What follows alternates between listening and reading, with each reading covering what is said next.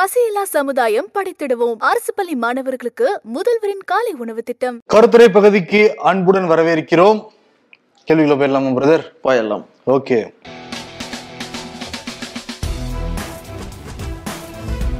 தமிழகத்தில் முதியவர்களுக்கு பாதுகாப்பு இருக்கா? சந்தோஷ் வந்து கேள்வி கேட்டிருக்காரு. ஆக்சுவலி ரொம்ப அதிர்ச்சிகரமான ஒரு விஷயம் என்னன்னா இந்தியாவிலேயே தமிழ்நாட்டில் தான் முதியவர்களுக்கு பாதுகாப்பு இல்லைங்கிறது தெரிய வந்திருக்கு. தரவுகள் அப்படிதான் வந்து சொல்லுது. ரெண்டாயிரத்தி இருபத்தி ஓராம் ஆண்டு தமிழ்நாட்டில் தான் முதியவர்கள் அதிகமாக கொல்லப்பட்டிருக்காங்க. சுமார் ஆயிரத்தி எழுநூத்தி நாற்பத்தி ஒரு பேருக்கு மேலன்னு வந்து அந்த புள்ளிவரம் வந்து சொல்லுது.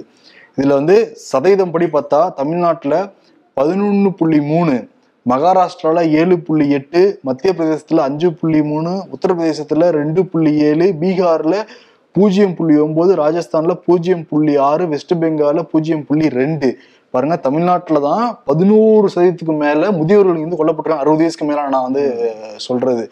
அதிகமா மக்கள் தொ- தொகை கொண்ட மாநிலமான ஊப்பில ரொம்ப கம்மியான கொலைகள் தான் வந்து நடந்திருக்கு. கொலைகள் எங்க நடந்தாலும் ஏற்றுக்கொள்ள முடியாதுன்னு வச்சுக்கோங்களேன். கம்பேரிசன் பண்ணி பார்க்குறப்ப தமிழ்நாட்டில் தான் ரொம்ப அதிக அதிகமா இருக்கு.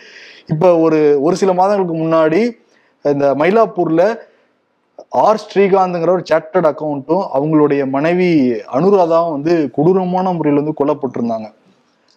அந்த காட்சிகள் அந்த வீடியோக்கெல்லாம் பார்க்குறப்பவே அவ்வளோ ஷாக்கிங்காக இருந்தது.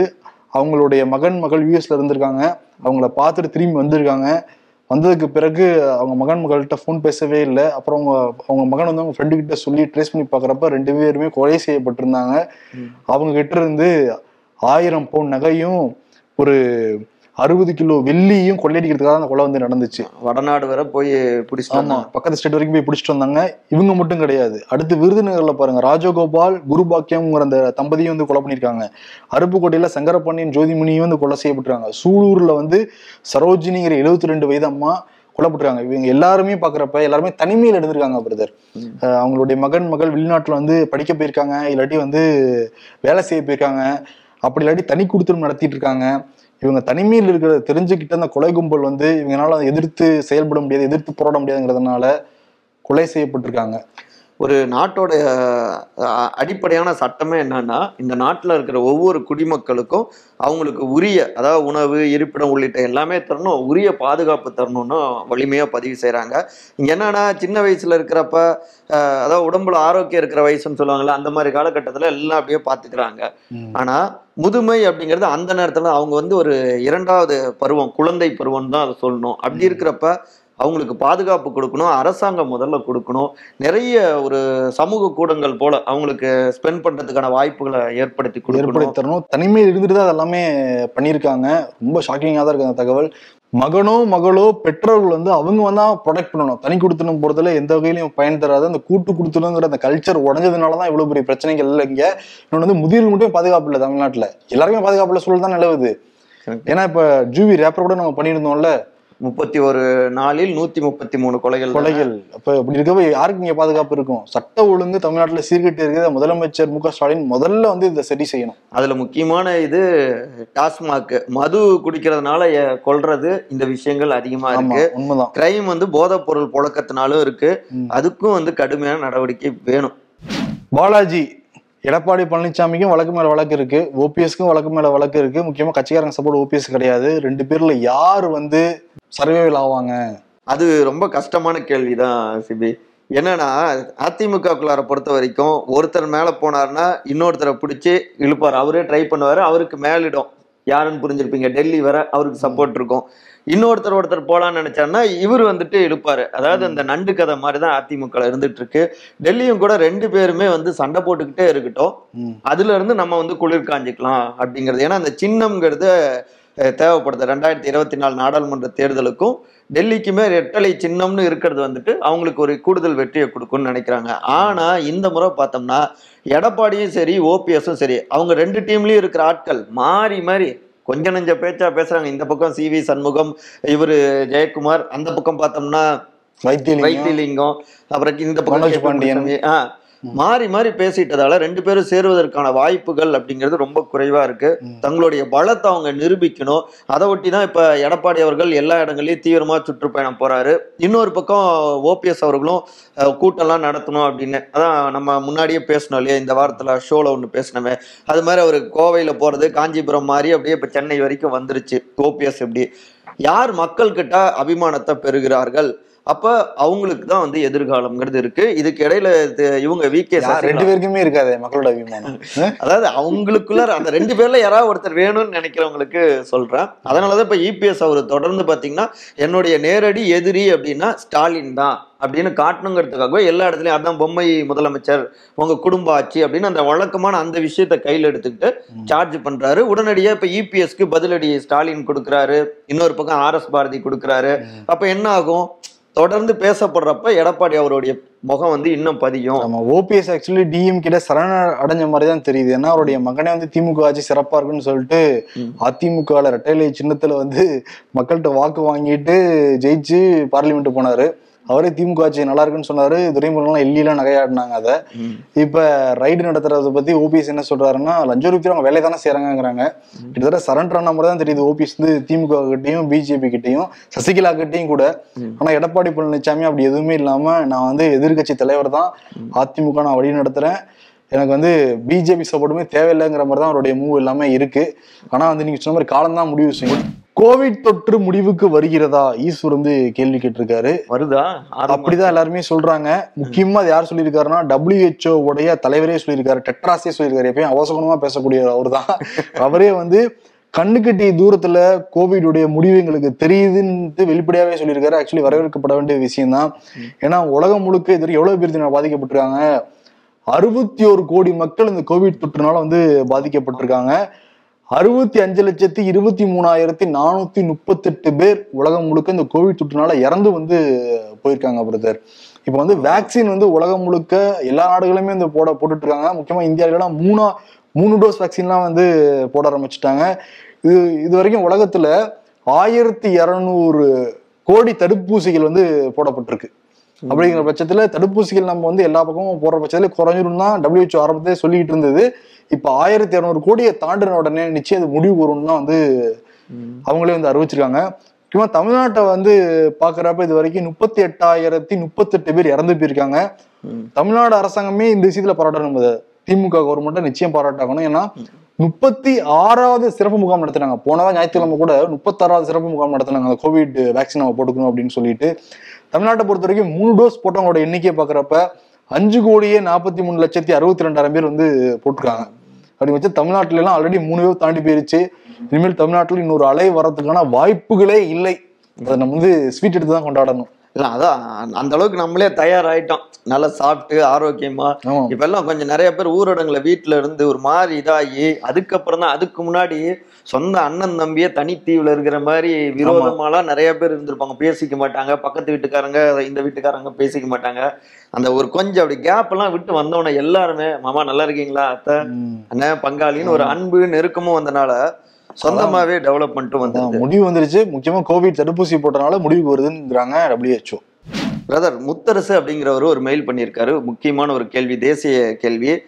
பாஜக இல்லாத இந்தியா அப்படின்னு தெலுங்கானாவுடைய முதலமைச்சர் சந்திரசேகர் ராவ் அவர் வந்து தெரிவிச்சிட்டு இருக்காரு புதுசா ஒரு தேசிய கட்சி அவர் தொடங்கியிருக்காரு. இது ஏதாவது பாசிட்டிவா கொடுக்குமா அப்படின்னு அவர் கேட்டிருக்காரு. முக்கியமான விஷயம் என்னன்னா சந்திரசேகர் ராவ் அவர் மட்டும் கிடையாது இன்னொரு பக்கம் மம்தா இவங்க எல்லாருமே பாஜக அவங்க பாஜகவை தோற்கடிச்சே தீரணும் அப்படின்னு சொல்லிட்டு தீவிரமா களமாடிட்டு இருக்காங்க. எல்லாருமே தனித்தனி தனியா எதிர்ப்புகளை பதிவு செஞ்சுட்டு இருக்காங்க. இது ஒரு வகையில பாஜகவுக்கு கொஞ்சம் சாதகமா இருக்கு. எதிரி பிரிஞ்சிருந்தா நமக்கு நல்லது தானே அப்படின்ட்டு. ஆனா இவரு சந்திரசேகர் ராவ் அவரை பொறுத்த வரைக்கும் இப்ப என்ன அப்படின்னா ஒரு தேசிய அளவுல ஒரு கட்சி தொடங்கி பாஜக இல்லாத இந்தியாவை உருவாக்கலாம் அப்படின்னு கேசிஆர் பிளான் பண்றாரு. அந்த அடிப்படையில தான் அவரு பாரதிய ராஷ்டிரிய சமிதி அப்படிங்கிற ஒரு கட்சியை தொடங்குறாரு. முந்தைய ரெண்டாயிரத்தி பத்தொன்பதுலயும் பார்த்தோம்னா மம்தா உள்ளிட்ட பல மாநில தலைவர்களையும் வந்துட்டு சந்திச்சாரு. அந்த நேரத்துல காங்கிரஸ் இல்லாத ஒரு பெரிய கூட்டணி அமைக்கணும்லாம் இவர் ட்ரை பண்ணாரு. பாஜகவுடைய பி டீம் எல்லாம் இவரை வந்து விமர்சிச்சாங்க. ஆனால் அப்பெல்லாம் இல்லைன்னு ப்ரூவ் பண்ணணுன்ட்டு இப்போ பண்ணிட்டு இருக்காரு இந்த ரெண்டாயிரத்தி இருபத்தி நாலு ஒட்டி இப்பயும் பார்த்தோம்னா உத்தவ் தாக்கரே அவர்கள் அதுக்கப்புறம் அதே இவங்க மம்தா அவர்கள் அப்புறம் ஹேமந்த் சோரன் அவர்கள் உள்ளிட்ட எல்லாருமே பார்த்துட்டு இருக்காரு இதன் மூலமா பாஜ ஒரு தேசிய கட்சி உருவாக்குறதன் மூலமா ஒரு நான்கு மாநிலங்களுக்கு மேல அதாவது சட்டமன்ற தேர்தல் மற்றும் நாடாளுமன்ற தேர்தலில் கணிசமான வாக்குகள் பெற்றா ஒரு தேசிய கட்சிங்கிற அங்கீகாரம் கிடைச்சிரும். ஸோ எல்லா மாநில முதலமைச்சர்களையும் அதற்காகவும் பார்க்குறாரு ஸோ எல்லாரையும் பார்த்து இந்த தேசிய கட்சி மூலமா ஒரு மாசா ஒருங்கிணைத்தா பாஜகவை ரெண்டாயிரத்தி இருபத்தி நாலுல வீழ்த்திடலாம் அப்படின்னு திட்டம் போடுறாரு. இங்க மு க ஸ்டாலின் எல்லாரையுமே அவங்களுக்கு நல்ல நண்பரா அப்படி காமிச்சுக்கிறாரு. ஸோ அவருடைய இலக்கு பாஜகவை தோக்கடிச்சே தீரணும். அதனால நான் தெலுங்கானாலேருந்து டைரெக்டாக இப்போ டெல்லி போக போகிறேன் அப்படின்னு ஃப்ளைட் எடுத்துட்டாரு. ஆமாம் கிளம்பியிருக்காரு ஆனால் என்னென்னா என்னன்னா எதிர்கட்சிகளில் ஒற்றுமை இன்மை இருக்கும் அப்படிங்கறதுதான் கேள்வி எழுது. ஏன்னா எல்லாருடைய இலக்கு என்னன்னா பிஜேபி ஆட்சியிலேருந்து இறக்குறது தான். ஆனால் மம்தா தனி ரூட்டு சந்திரசேகர் தனி ரூட்டு ஸ்டாலின் தனி ரூட்டு அரவிந்த் கெஜ்ரிவால் தனி ரூட்டு ராகுல் காந்தி ஆல்ரெடி தனி ரூட்டில் தான் போய்கிட்டு இருக்காரு. இப்படின்னு பிரிஞ்சதுன்னா ஈஸியா யார் வரும்னு நமக்கு தெரியும். பிஜேபி தான் கடைசியில் வரும். பாப்போம் இவங்களுக்குள்ள ஒற்றுமை கிடைக்குமான்ட்டு. ஏன்னா வந்து ஜனாதிபதி தேர்தல் ஒற்றுமை இருந்தது இவங்களுக்குள்ளார. ஆனா துணை ஜனாதிபதி தேர்ந்தெடுக்கிறப்ப ஒற்றுமை இல்லாம போயிடுச்சு. மம்தா புறக்கணிச்சிட்டு போயிட்டாங்க. இப்படி கடைசி நேரத்துல வந்து எதிர்கட்சிகள்லாம் ஒண்ணா கூடி யாராவது ஒருத்தர் பிச்சுக்கிட்டு போனா கூட அது பிஜேபி தான் சாதகமாக முடியும். பொறுத்திருந்து பார்ப்போம். ரஷ்யா உக்ரைன் போர் எப்போது முடிவுக்கு வரும்? ராஜா வந்து கேள்வி கேட்டிருக்காரு. பிப்ரவரி இருபத்தி நான்காம் தேதி ரஷ்யா வந்து உக்ரைன் மேல போர் தாக்குதல் நடத்த ஆரம்பிச்சது. இப்ப ஏழு மாதங்கள் ஆயிடுச்சு. ஏழு மாதங்களாக அந்த போர் தொடர்ந்து நடந்துகிட்டே தான் இருக்கு. நீண்ட நெடிய போரா இருக்கும்னு அப்பயுமே சொன்னாங்க. அப்படிதான் நடந்துகிட்டு இருக்கு. செப்டம்பர் பதினோராம் தேதி அந்த இருநூறாவது நாளை தாண்டி போறப்ப மிக முக்கியமான ஒரு விஷயம் நடந்திருக்கு பிரதர் உக்ரைன்ல. வடகிழக்கு பகுதியில இசியாம் குப்பியான்சிக் பாலாக்லியா அப்படிங்கிற மூன்று பகுதி இருக்கு. இந்த மூன்று பகுதியிலுமே ரஷ்யா வந்து தன்னுடைய ராணுவ படைகள் வந்து குவிச்சு வச்சிருந்தது. இப்ப வந்து ஜெலன்ஸ்கி வந்து அந்த இடத்த கைப்பற்றிட்டதா வந்து சொல்றாங்க. உக்ரைன் அந்த இட எங்க ரஷ்யா பிடிச்சி வச்சிருந்த இடத்த நாங்க திருப்பி கைப்பற்றிட்டோங்கிறாங்க. கிட்டத்தட்ட எட்நூறு சதுர கிலோமீட்டர் நாங்க மீட்டுட்டோன்னே ஜெலன்ஸ்கி வந்து சொல்லியிருக்காரு. ஆனா ரஷ்யா தரப்புல இருந்து என்ன சொல்றாங்கன்னா இல்ல இல்ல. நாங்க ரீஆர்கனைஸ் பண்ணிட்டு நாங்க திருப்பி வருவோம் அப்படின்லாம் ரஷ்யா சொன்னா கூட முக்கியமா ராணுவ தளவாடங்கள் ராணுவ பொருட்கள் எல்லாமே அங்க விட்டுட்டு தான் ரஷ்யா பின்வாங்கிருச்சுங்கிறது தெரியுது. ரஷ்யா திரும்பவும் அந்த இடத்த வந்து பிடிக்கும்னா வந்து ரஷ்யாவுடைய இந்த ராணுவ தளபதிகள் எல்லாருமே வந்து சொல்லிட்டு இருக்காங்க. இது வந்து நீண்ட நெடிய போராதாங்க இருக்கும். ஆக்சுவலி ரஷ்யாவுக்கும் உக்ரைனுக்கும் தான் தெரியும் எப்ப இந்த போர் முடிவுக்கு வரும்னு. ஆனா இதுல இன்னொரு பிரச்சனை வந்து நடந்துகிட்டு இருக்கு ஆல்ரெடி இந்த போர்னால உலகம் முழுக்க இந்த பொருளாதாரம் வந்து மந்த நிலை இருக்குங்கிறது எல்லாருக்குமே தெரியும். இப்போ இன்னொன்று என்னன்னா யூரோப் கண்ட்ரி எல்லாமே பெருசா பாதிக்கப்பட்டிருக்கு. ஏன்னா ரஷ்யா வந்து தொழில்நுட்ப காரணம் காரணமாக நாங்க வந்து அந்த எரிவாயு பைப்லைன் நாங்க மூடி வைக்கிறோம்னு சொல்லிட்டு மூன்று நாட்கள் மூடி வச்சிருந்தாங்க. அப்புறம் என்ன சொல்லிட்டாங்க? எங்க மேல இருக்க பொருளாதார நீக்கினாதான் நாங்க திறந்துடுவோம் அப்படின்னு சொல்லிடுச்சு ரஷ்யா. அதனால உக்ரைன்ல இப்ப என்ன ஆகுதுன்னா அந்த எரிவாயு விலை இருக்குல்ல பயங்கர அதிக ரேட்ல தான் யூரோப் கண்ட்ரி எல்லாமே வாங்க வேண்டியது இருக்கான் பெரிய தட்டுப்பாடு நிலவிக்கிட்டு இருக்குன்னு சொல்றாங்க. இதே நீடிச்சுன்னா நம்ம வீட்டுல இருக்கிற அந்த எரிவாயு விலையுமே ஏறி போயிரும்னு சொல்றாங்க. ஆல்ரெடி இவங்க மாசம் மாசம் விலையேற்றி வைப்பாங்க. வீட்டு உப- உபயோக அந்த சமையல் சிலிண்டர் விலைய.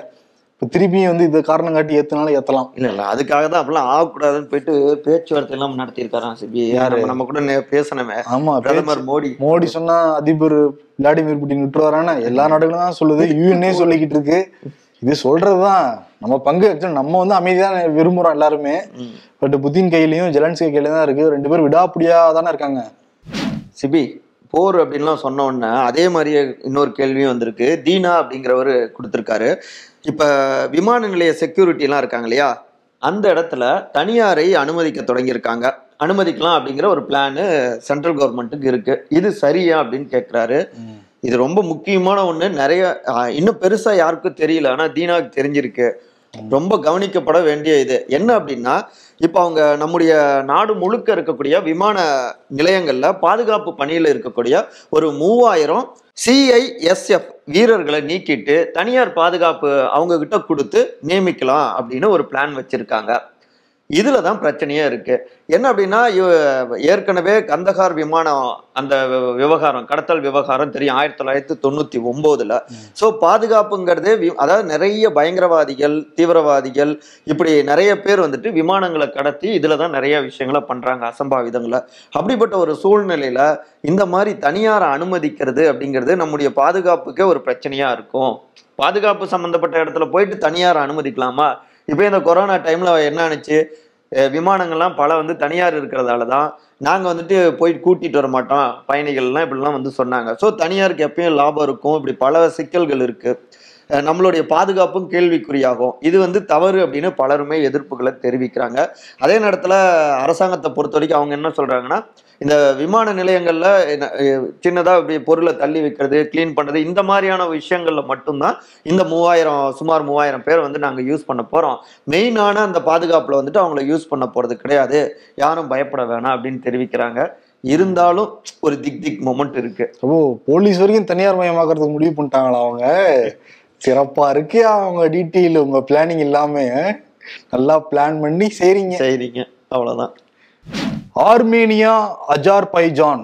இந்த சண்டையை பத்தி பேசுங்க. இந்த ரெண்டு நாடுகளும் சண்டை நடந்துகிட்டு இருக்கு. ட்விட்டர்ல வந்து எல்லாருமே இந்த இந்த நாடு எல்லாம் இருக்கான்லாம் பார்த்து வியந்துகிட்டு இருந்தாங்க. ஆனா இருக்கு சண்டையே போடுவோம்லன்னு போட்டுட்டு இருக்காங்க. சண்டை போயிட்டு இருக்காங்க. இங்க என்ன இது எங்க இருக்குன்னா சோவியத் யூனியன் இந்த நாடுகள்லாம் ஒன்னாதான் பிரதர் இருந்துச்சு. அது உடஞ்சப்ப இந்த ரெண்டு நாடுகளுமே வந்து குடியரசு பெற்று தனித்தனியா பிரிஞ்சிருச்சு. ஆனா சோவியத் யூனியன்ல ஒன்னா இருக்கிறப்ப ரெண்டு நாடும் சண்டை போட்டுட்டு தான் இருந்தாங்க. பிரிஞ்சதுக்கு அப்புறம் ரொம்ப உக்கிரமாயிட்டாங்க. ஏன்னா ஆயிரத்தி தொள்ளாயிரத்தி எண்பத்தி எட்டாம் ஆண்டு இந்த ரெண்டு நாடுகளுக்குள்ள நடந்த போர்னால கிட்டத்தட்ட முப்பதாயிரம் பேர் வந்து இறந்து போனாங்க. இப்போ ரெண்டாயிரத்தி பதினாறுல திருப்பி வந்து பிரச்சனை ஆரம்பிச்சது. ரெண்டாயிரத்தி இருபதுல திருப்பி சண்டை போட்டு ஆறாயிரம் பேர் இறந்து போனாங்க. இப்போ திருப்பி வந்து ரெண்டு நாடும் மாறி மாறி சண்டை போட்டுக்கிட்டு இருக்கு. இப்ப இந்த செப்டம்பர் பதினாலு நடந்த சண்டையில நூத்தி எழுபது பேர் வந்து இறந்து போயிருக்காங்க. இது யாரு பஞ்சாயத்து பண்றா? சண்டை போடாதீங்கன்னு சொல்றதுக்கு ரஷ்யா தான் சொல்லிக்கிட்டு இருக்கு. இப்ப நீங்க ரெண்டு ஏன்பா சண்டை முக்கியமா போட்டு உக்ரைனு. நீங்க ரெண்டு பேரும் ஏன்பா சண்டை போட்டுக்கிட்டு இருக்கீங்க அப்படிங்கிற மாதிரி வந்து ரஷ்யா வந்து சமாதானப்படுத்துறதுல சமரசம் பண்றதுல ஈடுபட்டுட்டு இருக்கு. ஆனா ரெண்டு பேரும் உக்கிரமா சண்டை போட்டுட்டு இருக்காங்க. இதுக்கு காரணம் என்னன்னா அந்த எல்லை பகுதிகள் தான் பிரதர் நாலாயிரத்தி நானூறு சதுர கிலோமீட்டர் பரப்பளவு கொண்ட இந்த நார்கோனா காராபாக் அப்படிங்கிற ஒரு மலைப்பகுதி இருக்கு. இந்த பகுதி எந்த நாட்டுக்கு சொந்தம்? ஆர்மேனியாவுக்கா இல்ல அஜர்பைஜான் நாட்டுக்குங்கிறதான் தொடர்ந்து. பிரச்சனை. இதனாலதான் வந்து தொடர்ந்து ஆயிரத்தி தொள்ளாயிரத்தி எண்பத்தி எட்டுல இருந்தே வந்து சண்டை போட்டுக்கிட்டு இருக்காங்க இதுல இன்னொரு மேட்டர் என்னன்னா ஆர்மேனியால நிறைய கிறிஸ்டின்ஸ் இருக்காங்க. அஜர்பைஜானா நிறைய இஸ்லாம்ஸ் இருக்காங்க. அதனால மத பிரச்சனைகளுமே வந்து இருக்கு அப்படின்னு தான் வந்து சொல்லப்படுது. ரஷ்யா வந்து எந்த நாட்டுக்கு வந்து ஆதரவு தெரிவிக்கும் அப்படின்னு சொல்றாங்கன்னா ஆர்மீனியாவுக்கு தான் இருக்குன்னு சொல்றாங்க. என்ன ரீசன்னா அங்க வந்து ரஷ்யாவுடைய ராணுவ தலைமை இருக்கான் ஆர்மேனியால. ஆனா அஜர்பைஜானையும் விட்டு கொடுக்காதுன்னு தான் சொல்றாங்க. அது ரீசன்னா எண்ணெய் வளங்கள் மிக்க நாடு. துருக்கியெல்லாம் ரொம்ப நெருங்கிய நட்பு கொண்ட நாடா இருக்கான் அது. அதனால இப்ப ரஷ்யாவும் இதுக்கும் வந்து பஞ்சாயத்து பண்ணிக்கிட்டு இருக்கு. ரஷ்யா உக்ரைன் மேல சண்டையும் போட்டுக்கிட்டு இருக்கு. அதாவது இங்க பஞ்சாயத்து பண்ணாதானே அங்க வந்துட்டு எண்ணெய் குழா- குழாய்கள்லாம் வந்துட்டு நிறுத்தி வைக்க முடியும். உக்ரைன்ல அப்படிதானே பண்றாரு. உக்ரைன் பிரச்சனையில புத்தின் அப்படிதானே பண்ணாரு. எண்ணெய்க்கு அதான். இந்த பக்கம் நமக்கு வளங்களையும் எடுத்துக்கணும். அந்த பக்கம் நம்ம கையில அதிகாரம் வந்ததுக்கு அப்புறம் மத்தவங்களுக்கு கொடுக்க கூடாதுன்னு மிரட்டணும் அப்படிங்கிறது? தான் அதான் பாட்டெல்லாம் பாட்டாங்களா போர் எதுக்கு? வேணாம் அன்பு போதும். பூக்கள் பூக்கட்டுமே வெள்ளை பூக்கள் பூக்கட்டுமேன்ட்டு. போர் இல்லாத ஒரு உலகத்தை வந்து எதிர்பார்க்கிறோம் எல்லாருமே. சீக்கிரம் போர் எல்லா பக்கமும் நிக்கணும் நம்ம வேண்டிக்கலாம். நன்றி வணக்கம். இன்னொரு கமெண்ட் ஷோல நானும் சகவும் வந்து. பேசலாம். ரொம்ப நாள் ஆச்சுல்ல பிரதர் நானும் நீங்க ஆமா, கமெண்ட் ஷோ. பண்ணி கருத்துரை பகுதி அப்படின்னு சொல்லியே பல நாள் ஆகுது. என்னோட ஷோல சொல்றேன் நிகழ்ச்சியில. இது எப்பயுமே வந்து நிறைய நல்ல விஷயங்களை தெரிஞ்சுக்கக்கூடிய ஒரு இதுதான். சிபி நம்ம அந்த நீங்க ஆறு நாளும் வந்து நீங்க ஜாலியா கலாய்ச்சி இது பண்ணாலும் அந்த ஏழாவது நாள் இல்லைங்க இவ்வளவு நிறைய நல்ல விஷயம் இருக்கு அப்படின்னு சொல்றீங்க. நிறைய நானுமே இதுல இருந்து இன்புட்ஸ் எடுத்துப்பேன். இப்பவும் நிறைய கொடுத்துருக்கீங்க. நீங்களும் நிறைய கொடுத்துருக்கீங்க. மாறி மாறி பாராட்டிட்டு போது ரெண்டு பேரும் நன்றி, கிளம்புங்கப்பா. வணக்கம். நன்றி வணக்கம். பசியில்லா சமுதாயம் படித்திடுவோம். அரசு பள்ளி மாணவர்களுக்கு முதல்வரின் காலை உணவு திட்டம் நூற்றாண்டு காணும் சத்துணவு திட்டத்தின் அடுத்த மைல்கல்.